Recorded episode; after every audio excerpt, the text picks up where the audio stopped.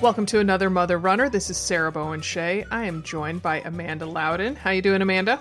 Hey, I'm good. How about you? Oh, good. I hear you just got off the phone with someone kind of impressive. I did. Um, just got off the phone with Kara. Do we need to add the last name? I mean, she's like Cher, you know, Madonna, right, Kara. Right. Uh huh. Yeah. Um, yes, Kara Goucher. Um, we were chatting about um, the fact that she's running the Leadville Marathon this weekend. Oh. Um, yeah. So this is her big change. No, she doesn't want to call it a big change. Um, it, it's her um, little expedition into trail running, kind mm-hmm. of giving herself mm-hmm. a um, a break from the roads and she's really enjoying it and uh, it was just it was really really fun chatting with her i think um, i feel like with my career with with writing in the writing space i've talked to so many really cool elites but kara's one that i had not chatted with yet so that was oh fun. nice yeah nice and yeah. who's who's this article for this is going to go into rei's co-op journal Oh, nice, nice. Yeah. So and so there, so the Leadville 100, which is the renowned ultra, has a marathon as well, or is this a standalone event? Correct. Well, I mean, it's it's standalone, um, but kind of what Leadville has done this year is they've added on a few races and kind of considering it all as part of a series in a way, oh. um, culminating with the 100 in August. But um, gotcha. so, yeah, so yeah, so this is the marathon tomorrow. Gotcha, gotcha. Or Saturday, rather. Today's today's only Wednesday. today's only Sorry. oh my gosh! Yeah, we are recording this. Oh, um, week and a half, or I get a week earlier than usual. Um, so everything will be a, a, tad bit dated by the time people hear this. But as we record this, today is the last day of school for my kids. Oh, very nice. Very yeah, nice. Yes, yes. And oh my gosh. So I, I drive carpool for middle school and each of the, uh, with two other families and they each have a daughter. And so I thought yesterday was going to be my last day of driving carpool because I drive carpool on Tuesdays. And oh my gosh, I just got so verklempt. I just, I was so glad it was sunny because I had sunglass, I could put my sunglasses on and they wouldn't see me getting all teary eyed. And, um, on the first, I got to drive on the first day of school for sixth grade, and the school um, always does this huge welcome where all the teachers are all, all outside and they kind of are wearing, you know, really brightly colored shirts and cheering for the kids and they play this one song over and over again, the Bill Withers "Lovely Day" song. Mm, and, yeah. And um, you know, when I wake up in the morning, and the you know, da, da, da. Yeah. so I, I have a singer here in the studio. I should have him sing instead. But um, so anyway, so I've now added that to my marathon playlist because it reminds me of that happy day. Oh, that's awesome. Yeah, and um, so anyway, so I'm like, oh, hey kids, and I hook up my phone and start playing. I'm like, do you remember this song? And they all looked at me like, no.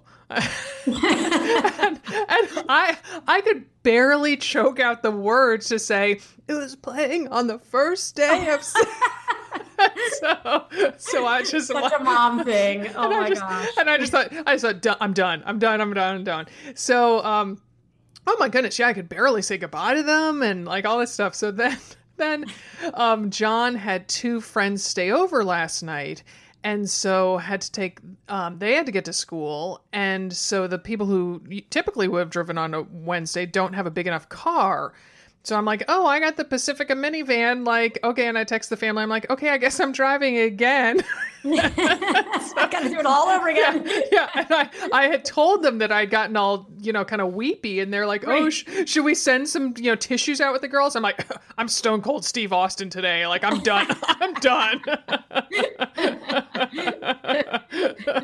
so, yeah. So anyway, so it was um, a, fu- a funny end, and I also um, I'm like, oh well, we have a couple of reasons that next year we'll be going back to that school just for a couple um, events. I'm like, it's not the last time I'll drive there and get to go in, so I don't have to get upset.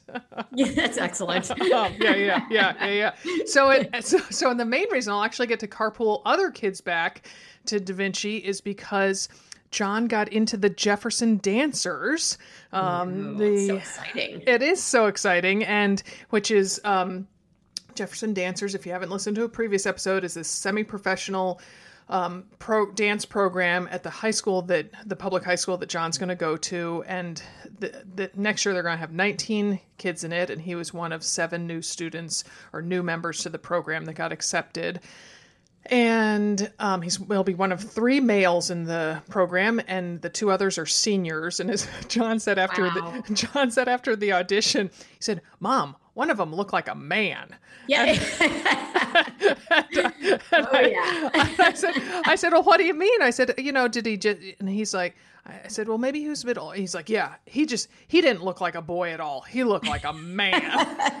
and sure enough, that, the high school. yeah, yeah, exactly. And so, sure enough, that guy's a senior, and uh, this will be his first year on in the program. And so, anyway, so the Jefferson dancers always go back to Da Vinci to perform for the middle school, and so I'm like, oh, I can carpool. You know, I have to do volunteer hours. I'm like, I'll do that. I'll carpool. Yes, yes. um, so That's so exciting. I mean, because I know, you know, that it means a lot to him and he's worked hard and that's awesome. Yeah, yeah, yeah, yeah. It was, it was. Um, and then I want to share the story of how I found out the news, or how he shared the news with me, which was that we knew we were going to find out um, uh, either Saturday or Sunday. And I'm uh, and he was at the coast with some friends at the Oregon coast at the beach, and um, had gone out there on Saturday for some girl's birthday, and so wasn't coming home till Sunday evening. And so he and I had decided that he would call me, and so, but I was like, oh, it's pretty early. Like, I doubt they're up. I'm going to go um, drive up to the place where I love to go swimming and go for a run and then do my first swim in the season. And so I get this text. So, and we're both going to get emails. And so I get this text, and you know the my phone's hooked up, so the it's my car's reading them to me, and he's like, "Mom, mom, mama, you got to call mom, call me, mama, mama, mama." and, and so anyway, so I finally, um, uh, luckily I was near an exit off the freeway, and I pull into this dirt lot that's pretty close to the freeway, and so he needed there. I don't know, I think there were seven kids out at this um, little weekend getaway. the house that they were staying in had a sauna, and so he, he FaceTimed me from the sauna because it was because it was private. Uh, so, I guess that's a good testament to the phone that it can withstand those conditions. I know. I, I kept saying to him, I'm like, John, don't stand there much longer. I don't know if your iPhone could stand it. Right. and, and, and, like at the beginning, he said, Mom, it's 91 in here. And then as we kept talking, he goes, It's 99. oh my gosh. and, and he had brought his sleeping bag in with him. And oh my oh gosh. Oh my gosh. That's great. And, and so, anyway, so we were FaceTiming and oh my gosh, I just started crying, and you know he could see that I was crying, and uh, it was. I love it. Yeah, we were just we were just really really happy about it. So Yeah, it was yeah. it was nice. So For sure. yeah, yeah, yeah. So I will forever think of you know that one exit off of I five is the place. Yeah, yeah. the I mean, you know, memories. pick me up. You can hop in the car and drive by the exit. yeah, yeah, yeah, yeah, yeah. So and uh, so you said before we got on, you, you went swimming this morning. I did. I did. And it's, we have, this has been the strangest Maryland summer because we keep getting these little shots of cold. I mean, Mm. cold is relative, but like low humidity and it's lovely. And so this morning I went and swam outdoors and, um, and, and I like I'm still sitting here in a sweatshirt. I still haven't warmed up from it. So um, like this is just not June in Maryland. I don't know what's going on, but I'm not complaining. Oh my gosh! And this is a pool or this is open water? And no, we have no open water here. Oh. Um, it's a pool. So, um, but it does open um, at the beginning of May. And well, I mean, I have access to all these pools here in town, but this particular one, they open the beginning of May and then it stays up until the end of October. So, um, Oh, or no, I'm sorry, the end of September. I'm stretching it, but but so it's a nice night long season with this particular pool. Yeah. yeah. I really, I'm I'm happy to have it, and I don't go indoors again until you know the end of the season. So Oh, and you're mocking me by saying, "Oh, I have several outdoor pools to choose from." It's like, oh I yeah, know. I got I the I. I got the big fat goose egg on that account. I know, but you have real open water, so I think I might trade that. Okay, okay. It's uh, I'm I'm actually so excited. I'm gonna um the uh, marketing person for GU, Celia, who's just a lovely person. I adore her. She is training for a triathlon, and she just told me yesterday that she's coming up to Portland for a friend's wedding. And so she's like, "Can I stay with you?" And I'm like, "Yeah, yeah, yeah, definitely, definitely." So she'll stay here in the studio, the slash guest bedroom, and then she told me she was training for the uh, triathlon. She said, "Do you have any place we can go swimming?" I'm like, "Why, yes, I do." and, uh, and, uh, typically, I would not go up there on on a weekday because you know I, I do have um, workday boundaries. And I'm like, right. but I'm with one of our partners, so that counts as right. work. It's work. Yes, indeed, it is. it's work. And, uh, but but, the, but then she did tell me that she has barely ever gone swimming, and I'm like, huh, is this a oh. bad move on my part? And maybe have a life belt on hand just to. Know, oh, that's a, that's actually a good call. Molly bought one of those things that is. Um, have you seen them? They are um floaty's not the right term but it's a thing that i think you kind of strap onto your one ankle and then it does have a little inflatable thing and it wouldn't keep you if you suddenly lost consciousness i don't believe it would keep you know, right. You, it wouldn't keep you up, but at least people would be able to find you. Right. um, and I, I, also, I also think it's for people who maybe swim where there's boats or something like yeah. that. Yeah, yeah, yeah, yeah, yeah. yeah. So, yeah. so anyway, so maybe I could have Molly loan Celia that thing at least. Yes, at least we'd have yes. a, little, a, little, peace of mind, right? Yeah, that's a that's a plan. Yeah, yeah, yeah. yeah. yeah. So, oh my goodness, but I just, oh, swimming outdoors is just such a delight. It, it really just is. There's nothing better. Mm-hmm. Um, I was sad that when I came home and unpacked my bag, I discovered I left my swimsuit at the pool, so I have to make oh. a trip oh. back over to pick it up. But oh, um, no. you know, that's okay.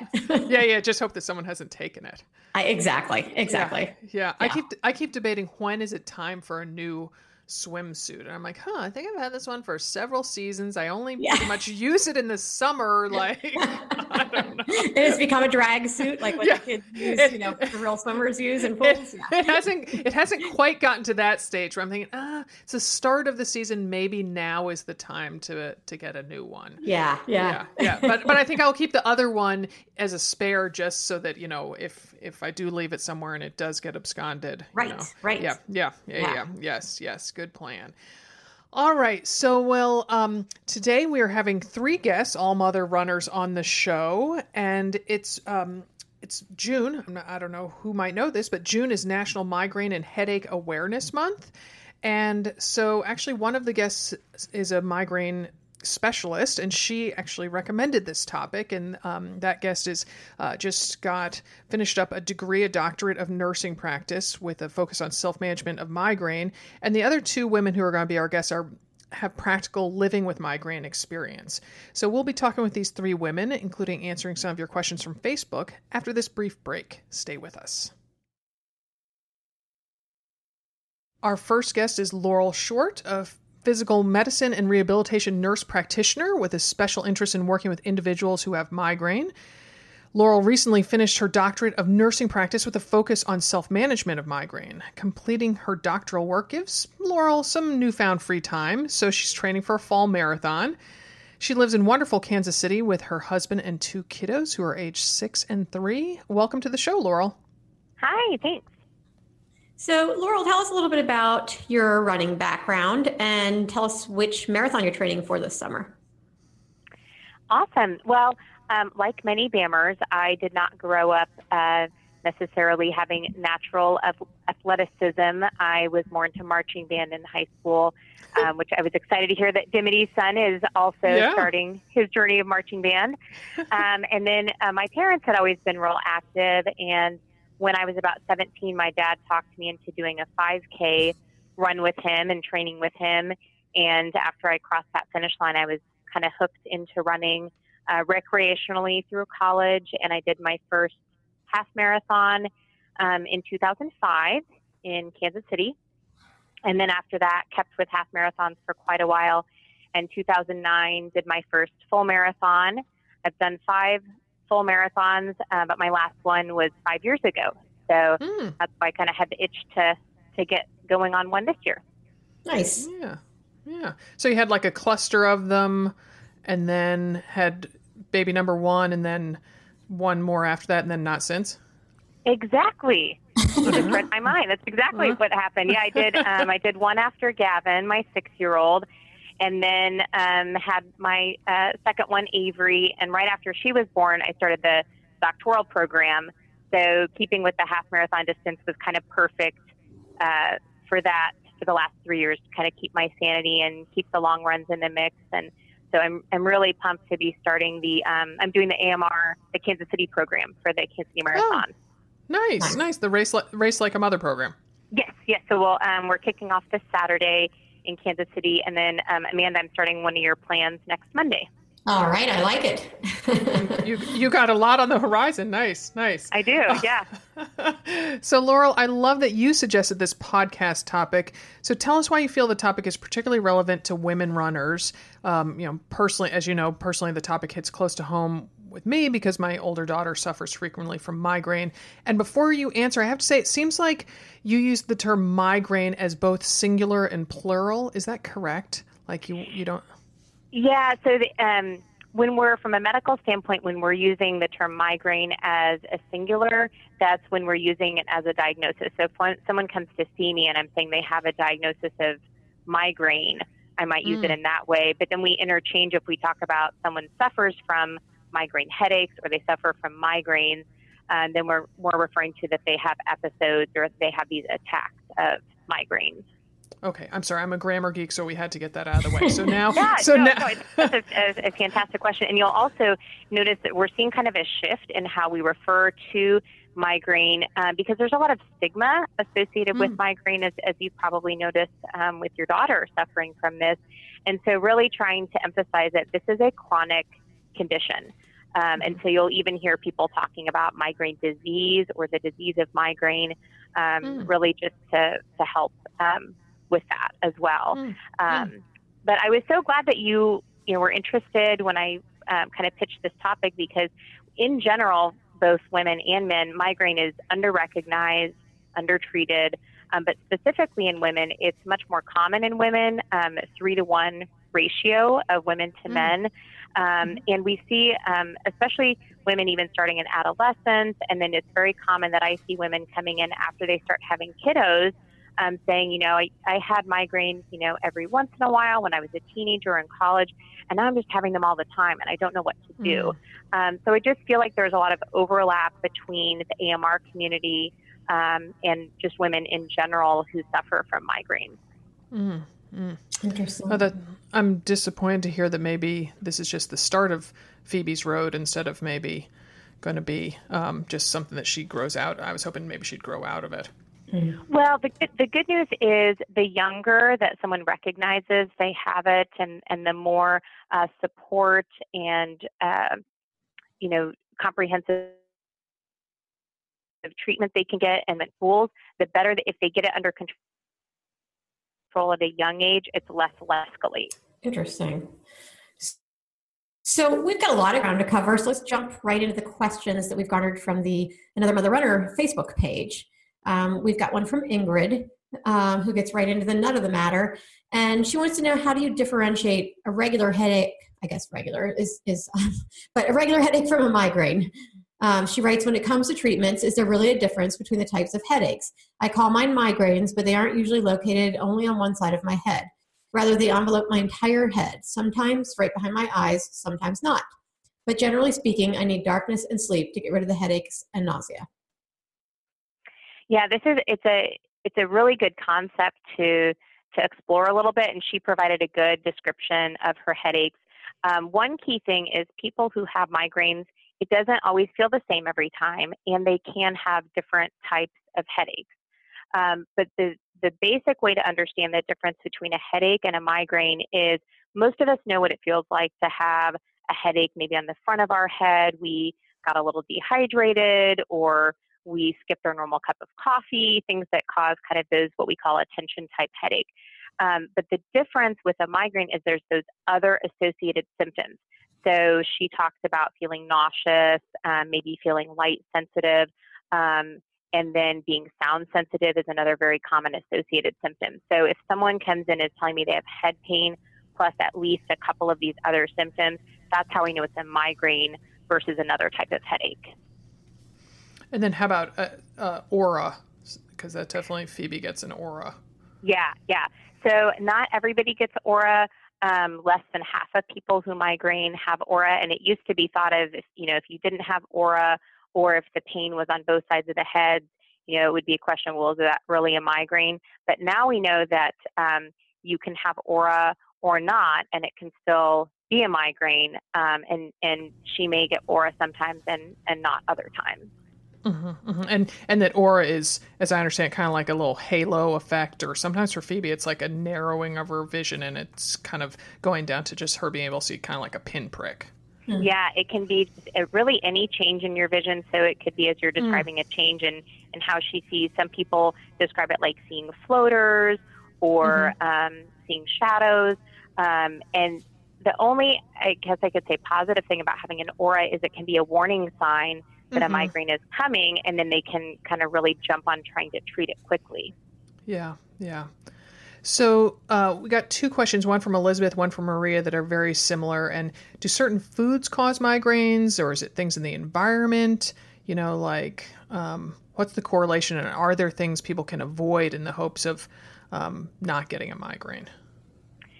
For some people, uh, foods can definitely be triggers, and if you go, you know, Google food triggers and migraine, you can easily find, you know, lists of, of common types of things.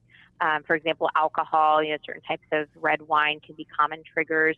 Um, but what I find is the same triggers aren't going to identify with everyone. Um, so, mm-hmm. really, the best way to figure out if you have food triggers is to start keeping a simple log or a chart. It doesn't have to be real detailed, um, but just like almost like you would with your running journal, kind of looking for mm-hmm. patterns, um, looking for uh, specific things like, oh, you know, I had a lot of dairy and then I mm-hmm. noticed I had a migraine. Um, some people want to be more detailed about it and they might try an elimination diet. So maybe cutting out uh, gluten, for example, or cutting out dairy for a month or two just to see if they notice a difference. Um, but I definitely don't believe that everyone has the same food triggers. Um, mm-hmm. And usually, what I recommend is just more following healthy eating patterns because it's um, more often going too long without eating, skipping meals, or mm. having mm-hmm. uh, too much sugar in your diet. Those to me are more common things than a specific food. Mm-hmm. Hmm. Okay. Well, along the lines of triggers, um, we've got Cassie um, and Elizabeth who are both wondering about um, about hormones and um, and their cycles and how that might play into their migraines. Um, we, Cassie says that if I have a hormone, I have the hormonal migraine. I don't really buy that we can eliminate them, but how can we ease the sem- symptoms? And will this go away once I hit menopause? Please, sweet baby Jesus, say yes. so, um, the short answer is yes, that hormones are likely contributing to migraine, and that's why we see three times more women having migraines than men. But unfortunately, it's really hard to predict exactly when that improvement will happen or exactly how how we can uh, kind of avoid those those menstrual migraines. Um, but kind of the basic explanation of if, if you're someone who has those clockwork, I know every month at my time of my period, I'm going to have a migraine. Um, it can help to understand that it's the hormone shift that happens right before your period that often causes that migraine to trigger. So that's why you'll see um, OBGYNs often, if that is a common pattern that someone can say, yes, every single month I have these menstrual migraines, um, they may benefit from going on more of a continuous birth control. So it's less of that big shift. I heard it described mm-hmm. one time like instead of jumping out of a three story building, you're only jumping out of a one story building. Um, so so that that can be helpful. Um, or if they can predict, you know, it's these three or five days every month, there's certain medications that we can use that you don't have to take all the time, that you can take just during your period. Um, and then the other thing that that it makes me think about is controlling what you can control. So I can't control mm. my period, but what else can I do during that week to maybe um, reduce this overstimulation of my nervous system? So, can I really watch my sleep schedule? Can I really make sure I'm eating healthy? Um, can I really hydrate even more? And that may help as well. Okay. Um, and semi related, there's a question from Judy who wants to know why her migraines seem to have gotten worse as she's aged. Yeah, and the, that kind of goes against what we normally think, right? So you may hear women saying, "Well, I had migraines until I hit menopause and they they went away," which is fantastic. That happens for some people, but unfortunately not with everyone. Um, and it could be hormone related, but it also could be completely unrelated to, to her age. So, um, for example, if, if I'm seeing someone and they're telling me about this pattern of, you know, I used to just get migraines every once in a while, and now it just seems like they're happening more and more. Um, we think it's think of it like your brain kind of getting in a bad habit. So once you start to have more migraines, it's almost like a song that's getting stuck in your head that your nervous system and these brain chemicals, they're just kind of um, doing this this feedback loop on itself or and and not putting the brakes on very well. So it's it's this bad habit that's developed and so we have to come at different angles to okay, how can we shift you back to where you're not getting them as often? Um, so I think that's kind of a key point that migraine happens on a spectrum. Um, if you're someone who starts out getting it twice a year, it might not always stay at that frequency. But at the same time, if you're someone who's getting them three times a week, we can absolutely get that number back down. It's just going to take some different strategies. I was intrigued. You you brought up something in the answer before this that you kind of touched on there that I'd love you to elaborate on. You talk about the overstimulation of the nervous system. Is that sort of what um, is a thought as what might cause migraine? Yes, absolutely. And that's why we think migraine, well, we know migraines run in families, right? So if uh, you're someone who gets migraines, it's uh, fairly likely that your kids will have migraine, especially if, if both parents have migraine, the kids are um, at least 80% chance to also have wow. migraine. So, wow. yeah, so, so we know it runs in families. Um, and so the thought is that people with migraine, it's just kind of how they're wired. That's how I explain it to patients. There's nothing you've done to cause this. It's how you're wired. And basically, your brain and your nervous system is kind of more sensitive to the world.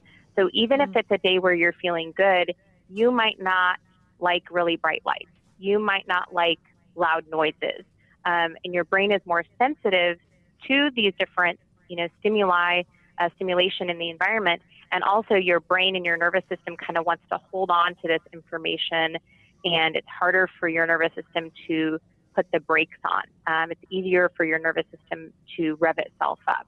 Um, and mm. that's why it's not just head pain, but we have all these other symptoms that are involved. Mm-hmm, mm-hmm.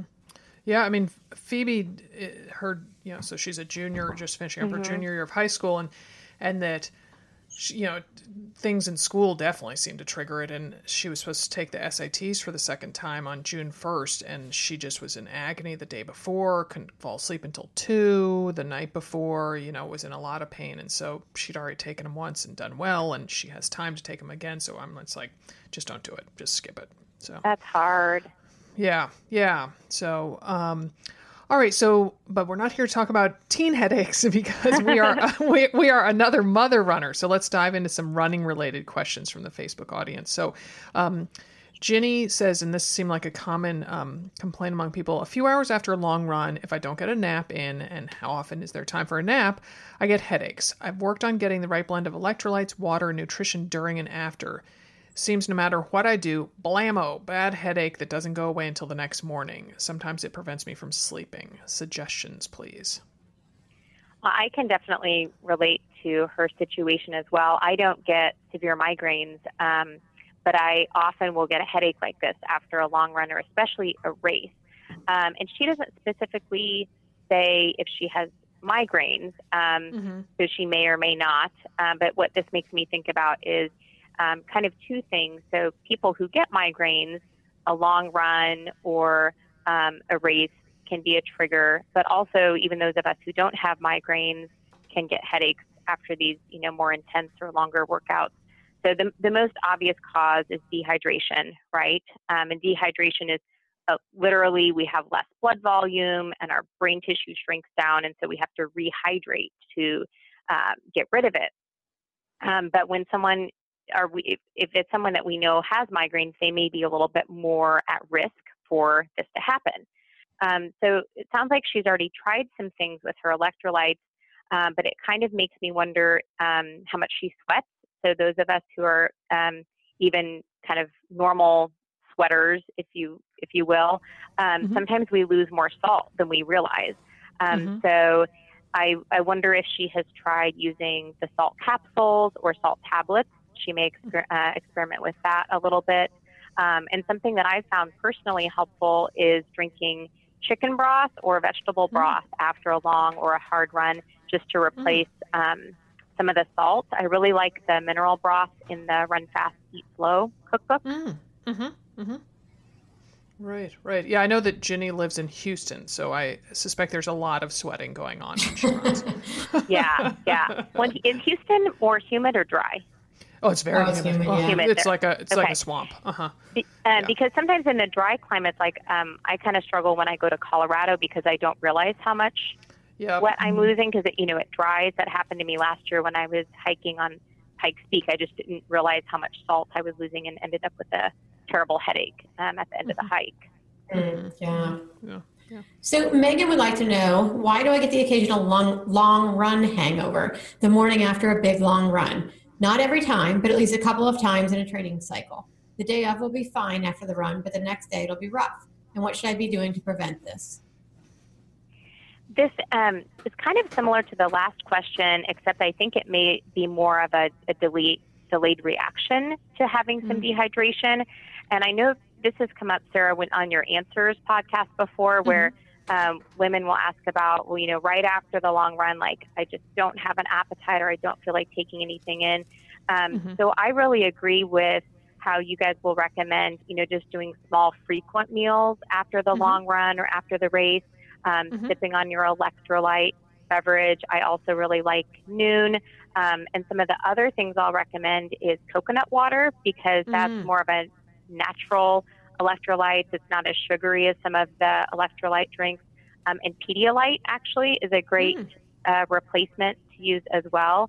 Um, so I think even though she's not having it until the next day, if she, um, if Megan kind of focuses on, um, she may think she's hydrating well, but even, you know, kind of going above that. I just saw a research study quoted recently that um, people with migraine who upped their water six cups a day more than they were already doing, um, it helped with their their headaches quite a bit. Oh, that's interesting. Oh, Yeah. huh. Yeah. Hmm. And then also So- other other Mhm. recovery things, you know, that that may not seem to be correlated with dehydration or headaches, but it's so easy for us to just move on to the next thing with our kids Yep. and our families. But you know, maybe wearing compression socks, um, doing a legs up the wall stretch, or you know, some some Mhm. things to recover to make sure your body's really um, reset for the next day. Mm-hmm.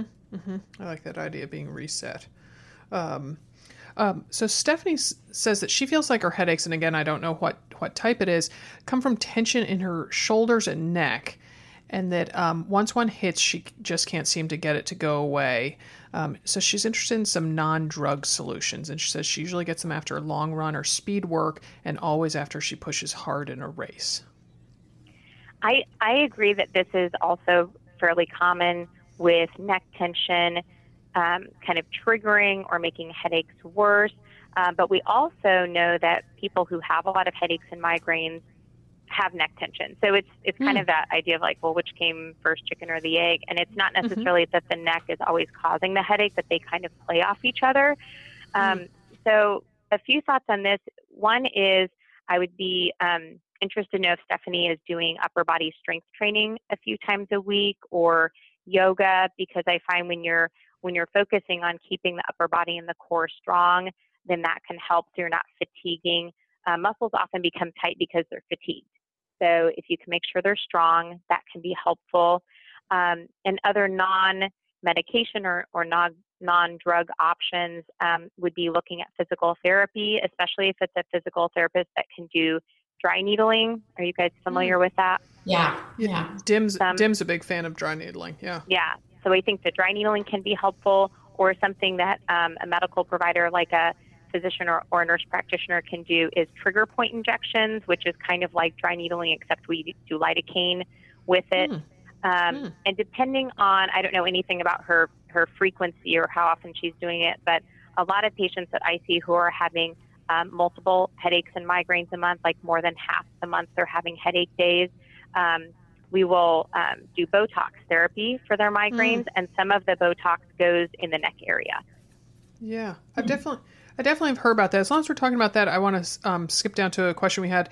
So, what are some of the new treatments and that um, Botox injection is different than this new one that's a monthly injection, right? And and isn't did, am I right in saying I read something about a nasal mist, or is that am I delusional on that one? Yeah, yeah. No, there's actually quite a few new things coming out right now. It's kind of if you go to a, a headache meeting, you'll see all these headache experts getting very excited about the um, new mm. research and, and, medication options. The biggest new category um, that uh, women are probably seeing commercials for and hearing things about um, is called CGRP antagonist medication. So, CGRP is one of the brain chemicals that is thought to be causing the migraine. So, um, this is the first time we've had medicines that were actually studied from start to finish for migraine, which is why everyone's mm. kind of so excited about it.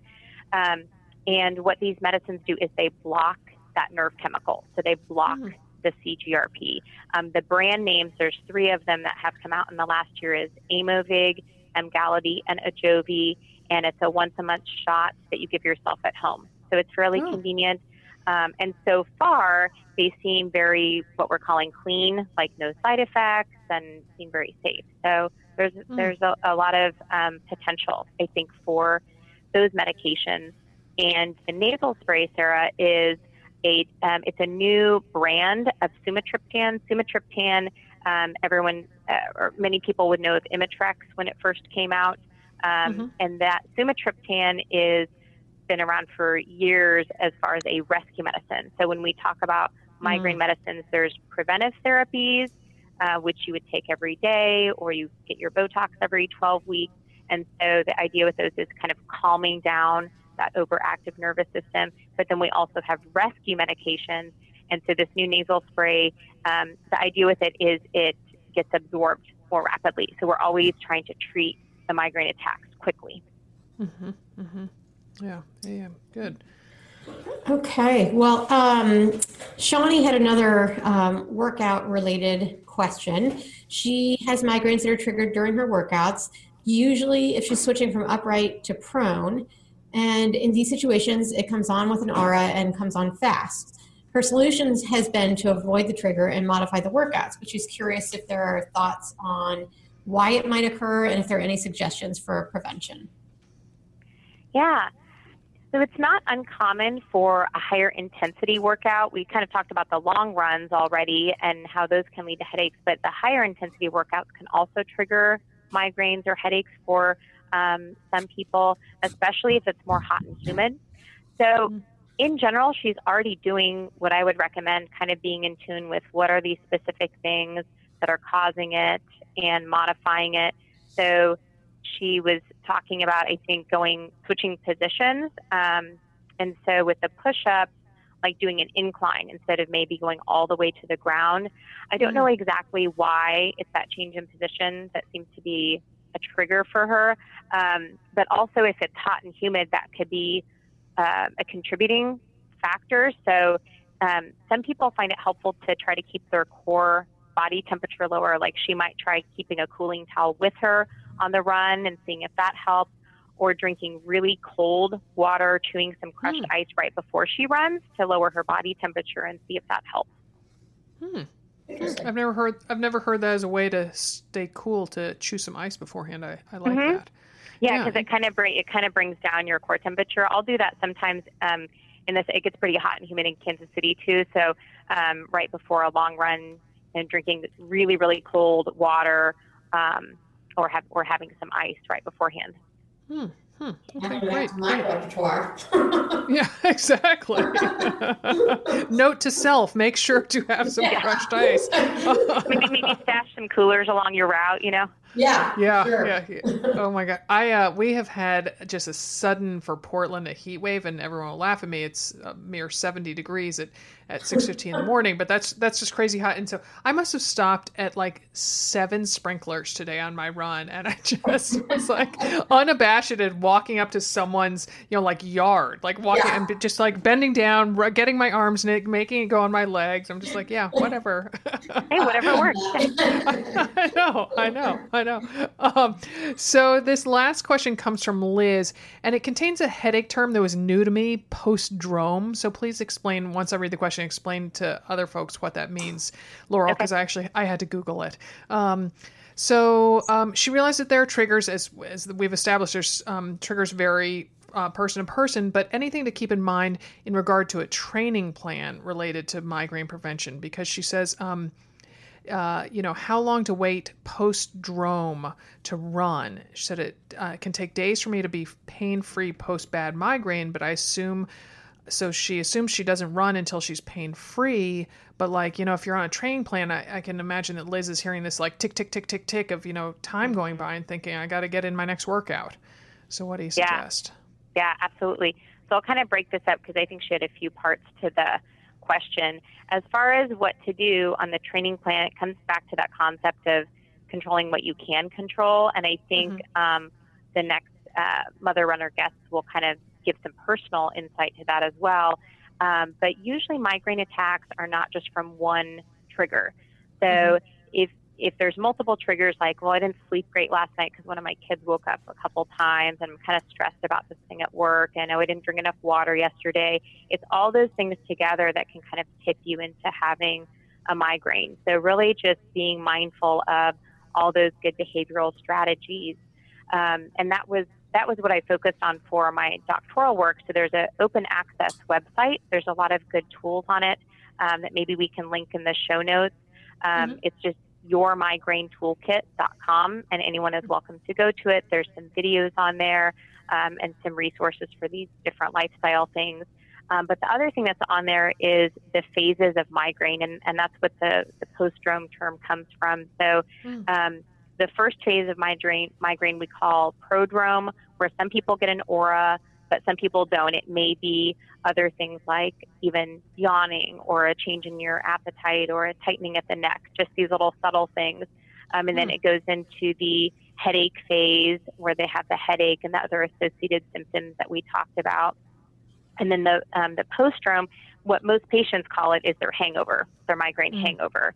Um, and it's where they just feel fatigued. They may still have um, a slight headache, but it's not as bad as it was, and they just don't feel well. Um, for it can it can even last. Um, I know this question or one of the other questions said that they don't feel well even for up to a few days, and so kind of a key point I'd like to make with that is. Uh, when you see a headache expert or you're talking to your medical provider, we want you to count all the days that you have symptoms. Um, so don't mm-hmm. tell your medical provider just about the bad days. Um, I'll often flip the question around and say, how many days per month do you feel crystal clear from the neck up? You know, how many days mm. per month do you not have symptoms? And that gives me a better idea about how um, how they're really being affected by it. Mm-hmm. Mm-hmm. Hmm. Hmm.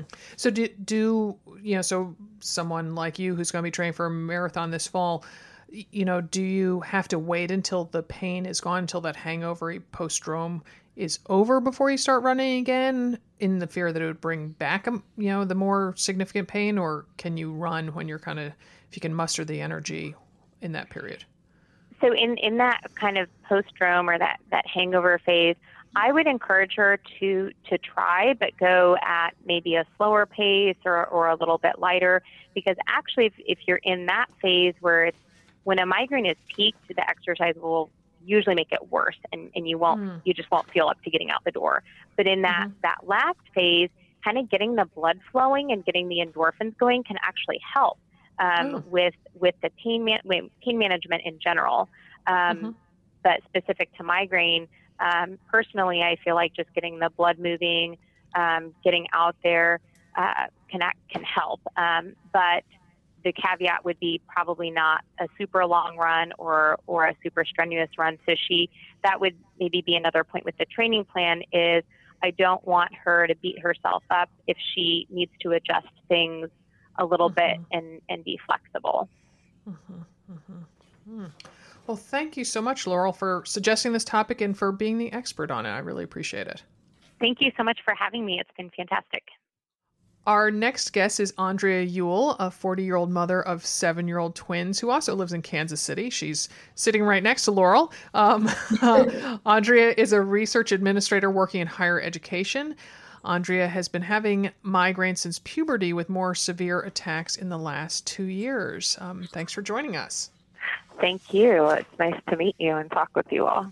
Yeah, yeah. So, uh, Twin Powers Activate. Uh, my boy girl twins turn 14 next month. Um, wow. So, yeah, yeah. So, um, yeah, yeah. Uh, do you find it challenging to have twins?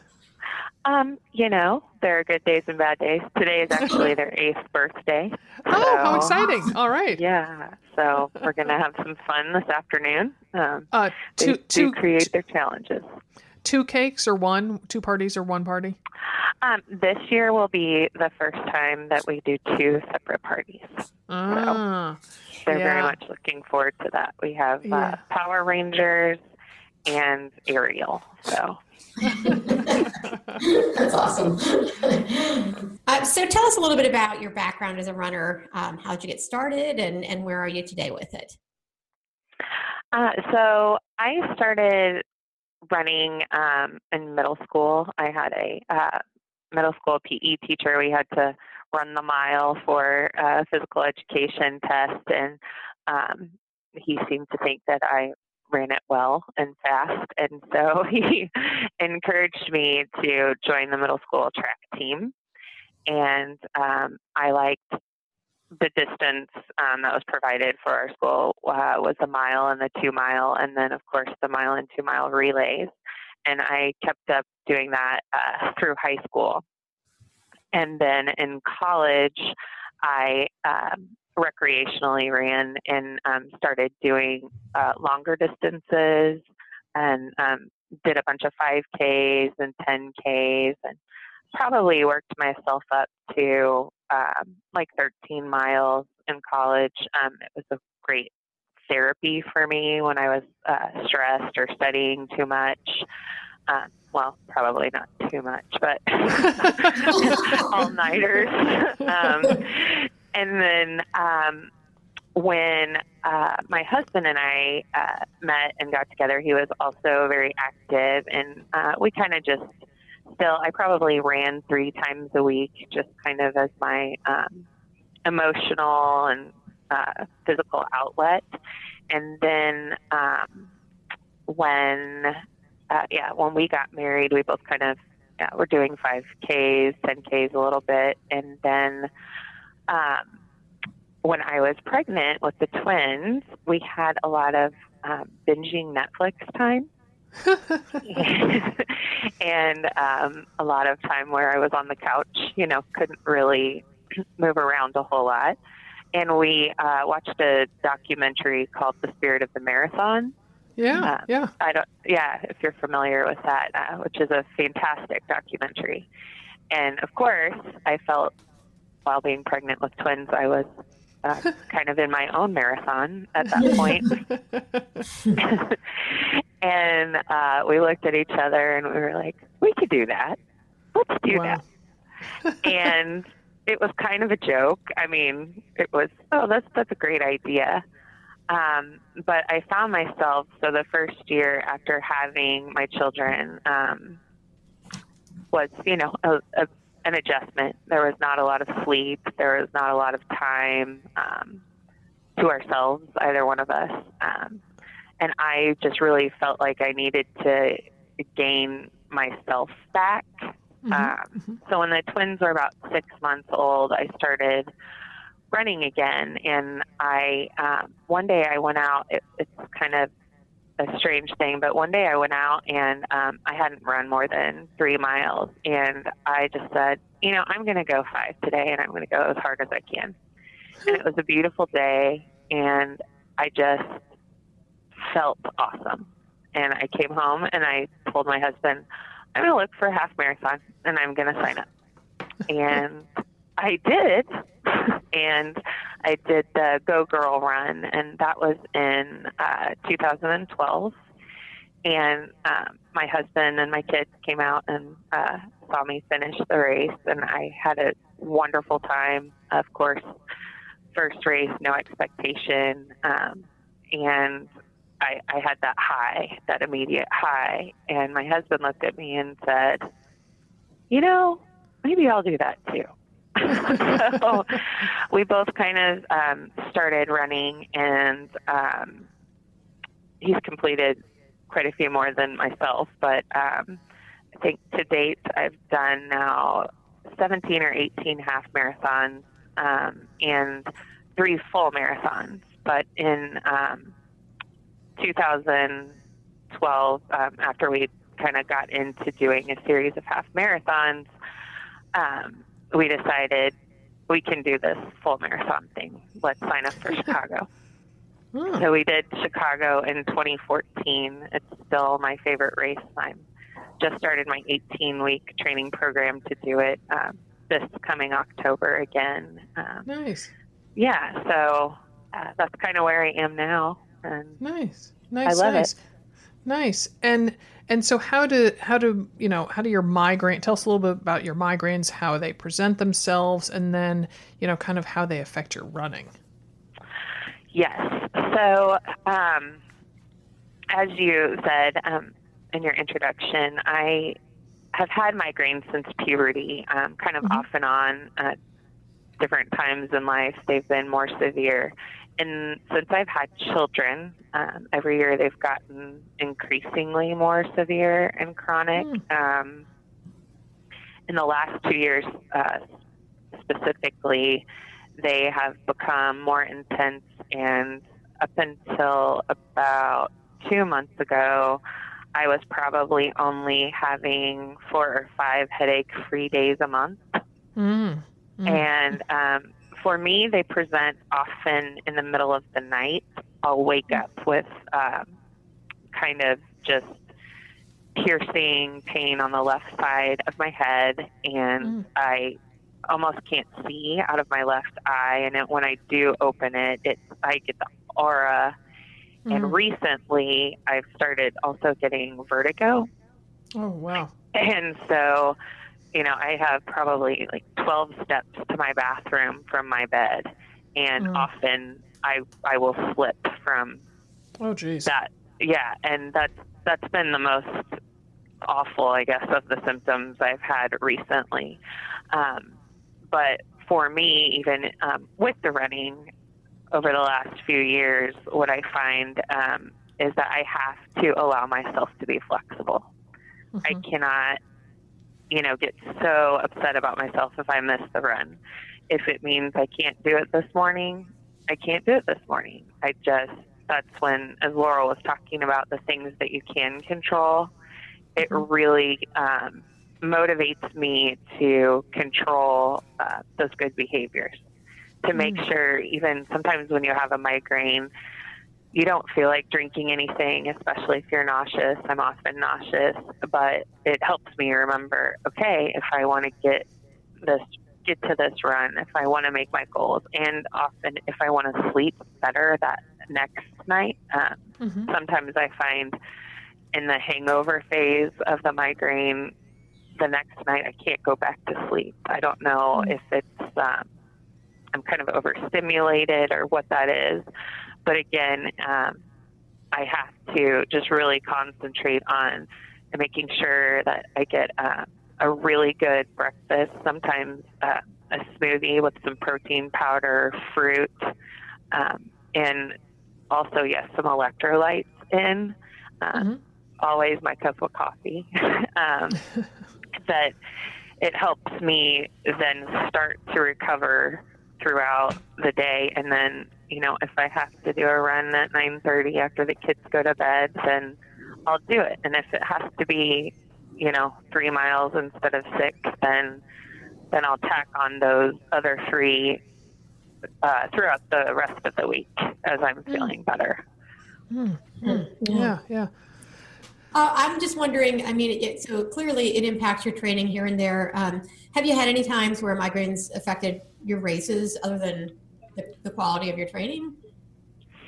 Um, so I've I've been really lucky. Um, in 2014, when I did the Chicago, I felt great. I didn't have um, a bad day. In 2015, I did the Cowtown Marathon in uh, Fort Worth, Texas, and um, that day I woke up with the start of a migraine and there was a lot of other things going on that day. I uh, ended up with a broken foot as well. So Oh there, were, there were a lot of things going on. Um, but uh, I can always tell at about mile three uh, if it's going to go one way or the other. And Huh. at mile three, um, and I think it's just that my body doesn't actually, and I've noticed this, the more um, you become a distance runner, you know, I used to be able to warm up by, you know, one and a half miles, but for me, my body really doesn't warm up until about three miles. Mhm. And at about mile three, I can kind of tell is it going to go one way or the other. And Mm. again, for me, it's the kind of the left side. I can Mm. feel the left side of my uh, head behind my eyes is kind of is it is it tightening up? Is it or is uh, vision starting to get blurry? Um, do I feel like heat is trapped in my head? A lot of times, Mm. it feels like you're getting overheated. Mm. Um, and so at that point, um, I knew that I wasn't doing great, but I thought I could catch it. And so um, I stopped uh, with my running partner and we uh, did some Nuun tablets, some chews, and I walked for about half of about half a mile. Um, and I also took in some carbs. I took in some uh, gluten-free crackers and I really felt like it made the difference. It was like my body asking me to, you know, just I need something. Um, and I, I did continue with the headache, but it wasn't as severe for the rest of the race. Um, so, Wow. and I, I did end up uh, being able to finish. Now, the next day was a different story, but uh, yeah. wow. Wow. Wow. Man, you earned that medal. Wow. I, I, I did. I really did. it, it was a very long time on my feet. It took me a really long time to finish, but once I got, you know, as you get past like mile 20, um, as you know, you get past mile 20 and you look at that last, you know, 6.2 miles, it's really hard not to finish it. So Mhm. Mhm. walk, Wow. skip, one foot, whatever. so. Oh my goodness. Oh my goodness.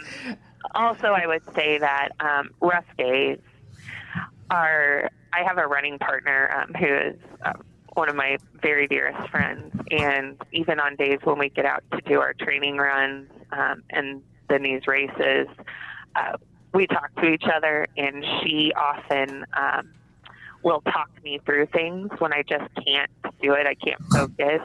I'll, I'll look at her and I say, Monica, can you just tell me a story? Oh, and she'll just she'll you know talk to me for about 20 minutes tell me a great story about what her kids did this week or you know what her boss said to her or whatever and it's uh, it's really great it'll sometimes just allow me to I count in my head when I run sometimes like just Oh. one two three four one two Mhm. three four uh, Mhm. to get myself back into a rhythm and to breathe and her just talking to me helps it just helps me so much and that support knowing that she's there if you know Hmm. Nice, nice.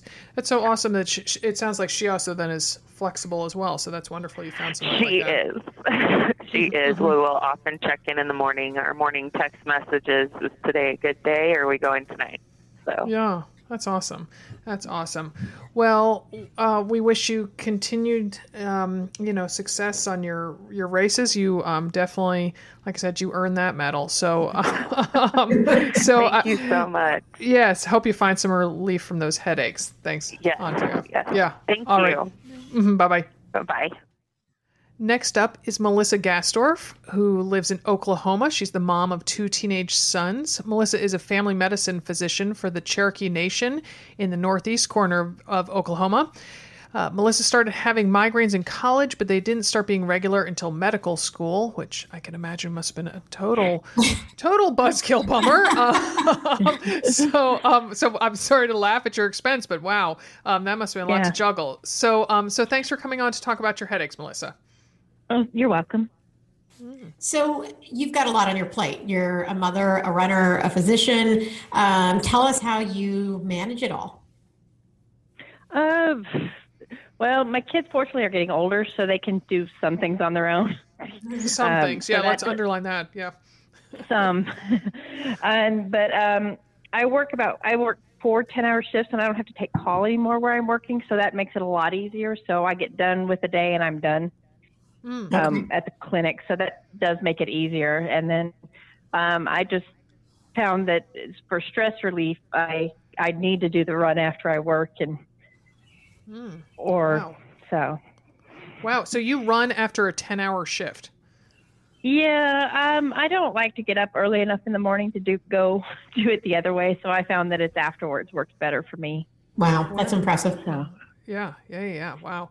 So, so tell us a bit about uh, your running. In particular, we hear that you're running the Berlin Marathon this fall. I am. Um, I got back to running about two years ago. I did it in high school, and Uh-huh. then I, I ran cross country and track in high school, and then college I just did it afterwards as a way to keep in shape. And I did it up until right about the time I got pregnant with my son, and then I just pretty much stopped.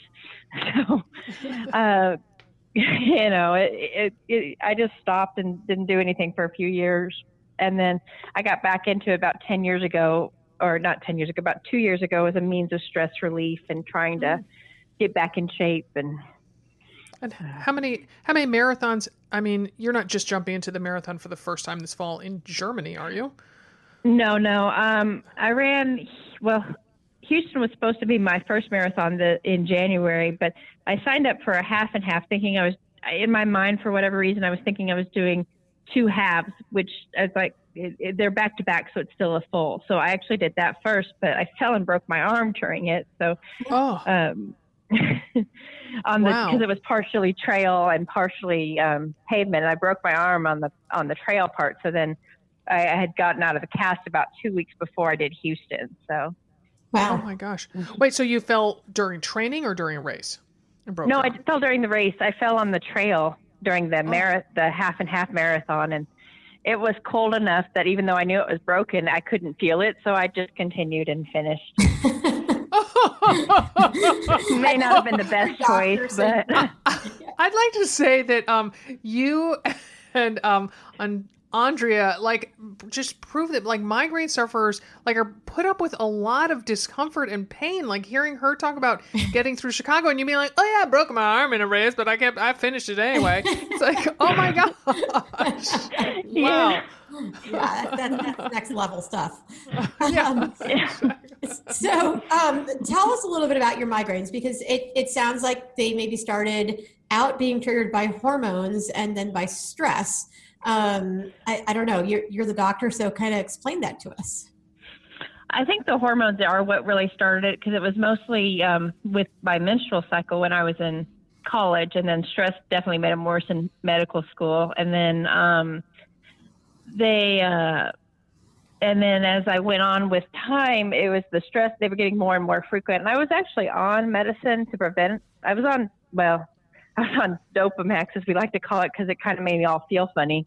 And then I, um, they put me on a different one that worked for a while, and then they kind of stopped for a while, um, Huh. about a year, year and a half, and I went off medicine. And then now, over the last couple, I want to say the last six months, they seem to be kind of coming more frequently. So I don't know if it's stress. Um, I've had a, an ablation done, so I don't really have, I don't know when my cycle is anyway, so I couldn't relate it to that anyway at this point. Mhm. But like I said, some it, they have become more frequent lately that I just I am debating whether or not I want to go back on a medication or try one of the newer drugs out there or not. I haven't firmly decided whether or not they're frequently enough yet to do that. So Mhm, mhm. Well, now I know the question to ask: How many days a month are you symptom free? Um, I, I am probably, mm, I'm probably about 20 days a month symptom free. Oh, okay. Okay. So I more more often than not, which is why I'm still kind of whether or not I want to go ahead and do the medication or not. But there were times I was getting them almost every other day or a couple times a week. At, so I, that's when I was on medication. That's why I went Mm. on the preventative. So Mhm, Okay. mhm. And and so beyond medications, have you have you tried any uh, diet changes or lifestyle changes? Anything that's helped in that re- regard? Yeah, I I went on taking magnesium at night just to make Hmm. sure because I and it seemed to actually help. It, it it does seem to help to keep most of them. And as long as I kind of felt follow a fairly healthy diet. I mean, I'm I'm by no means you know poster child for you know what a healthy diet should be, but um, and as long as I don't drink too many um, sodas with the caffeine, because if I drink too many of those, then then when I come off of it, it'll trigger almost like the caffeine rebound headache, which will usually end up going into a migraine. So Oh wow. I just kind of have to watch. So Uh-huh, uh-huh. All right. So, and how have how have um, migraine headaches affected your running and racing? Like, are there any standout anecdotes to share with us? Other because the bro- it's gonna be tough to you know beat the broken arm one, but if you can think of you know an equally uh, I did the I- I did the Flying Pig half marathon, and the night before we met up, and actually I think Andrew was there at the dinner before, and I actually had to leave dinner early because I felt one coming on, and Oh. I was hoping that it'd be gone by the next morning. Unfortunately, it wasn't, and I um. So I knew it wasn't going to be a great run, but I, I was like, going, you know what? I paid for it. Um, that way I don't have to tell my husband that I didn't even run it. And and so I went I went out and I at mile marker five I had the I, I had the full blown aura that I could I had the spots in front of my eye my right Oh. eye and and then um I was right next to the the people handing out beverages uh, water and I don't know I actually just went right and they were right next to a drain so that may be the only reason why they probably didn't get grossed out. And I just always because someone had given me a chocolate kiss or something that I was just trying to get something and to get it under control.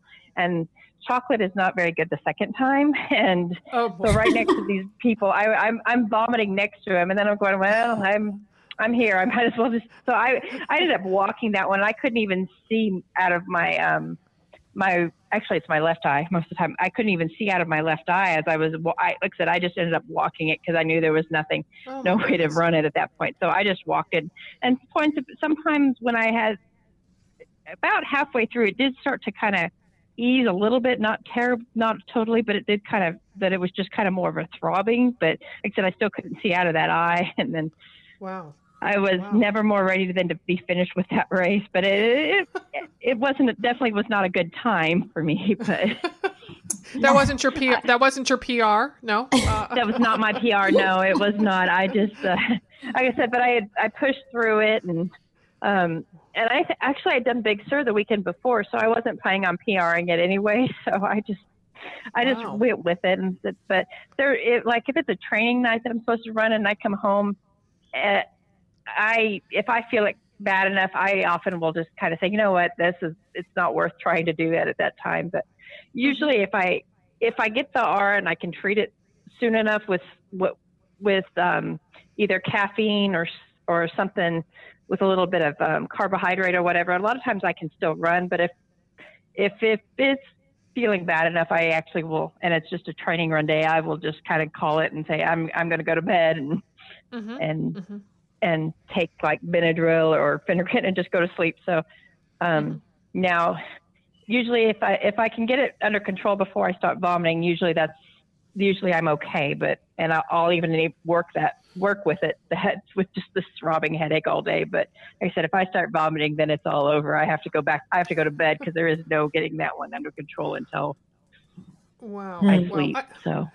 I gotta say, it you know, it's it's dreadful that women get afflicted by migraine three times more than men. But man, I don't think men could deal with it. Like, you know, like it's the cross we were meant to bear. I mean, hearing you know you all tell these stories, it's just like, oh my gosh, and and here I am, like, oh, it got really tough around mile ten because I was you know undertrained. It's like, oh my gosh, what are what are other people around me with migraine suffering during races? So so my hat is off to you, I Melissa. agree. I agree. Yeah. Oh, thank you. uh, well, and I guess our last question is: Do you have any training tactics or advice, um, especially for those um, women who early on, you know, mentioned the next day hangover type feelings? Um, any any advice or things that you found have have helped you in that that regard? Um, the biggest thing I found is, you know, making sure you've got all the nutrients. Like I said, the mag, the magnesium seems to help try to some of those symptoms, which is more more of a natural way of doing it.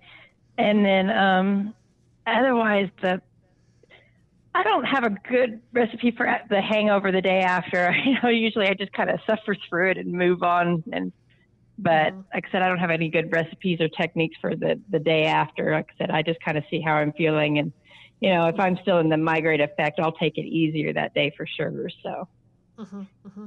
and then how do you kind of, I mean, it sounds like you race, you know, you, here you say you've only been back into running for two years, and yet you've already mentioned a bunch of, you know, Big Sur, mm-hmm. Flying Pig, all those, you know, that half and half one. So you've done a lot of racing. I mean, do, do you kind of just have to get okay with the idea that your training is going to, you know, we all have training you know no one follows a training plan to the letter but it sounds like having migraine means really having to get okay with um, being a little more loose with how you follow it i think i think so i think you do because i because you know if at some point you do have to do the long run whether or not you know if you have to change it a day or if you've got to um but the shorter runs, you know, you can always, you know, if you need to skip it, that's okay. But like I said, you do have to get okay to be a little bit more flexible with the schedule to get them mm-hmm. to be able to get the runs in that you do need. So, yeah, yeah, yeah.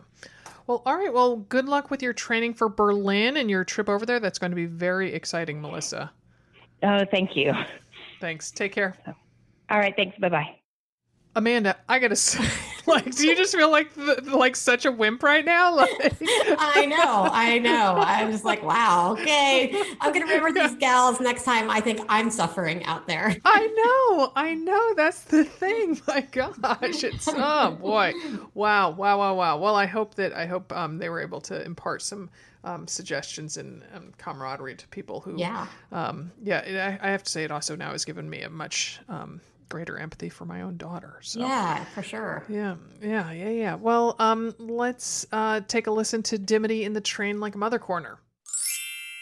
Hey everybody, it's Dimity here with your Train Like a Mother Club corner. You may hear a really annoying fly buzzing around my office. I have tried for way too many minutes to kill the little bugger but he wants to live. So he and I are bringing you this corner. Um, it is from the triathlon group. It is Gina talking, and um, she says, Ladies, I love triathlon training.